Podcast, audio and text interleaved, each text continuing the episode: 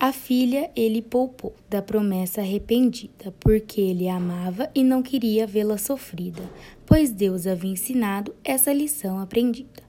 Longos anos se passaram e o amor só aumentou. Jefeté ao lado de sua filha o tempo todo ficou, vivendo os sonhos que um dia ele sempre sonhou.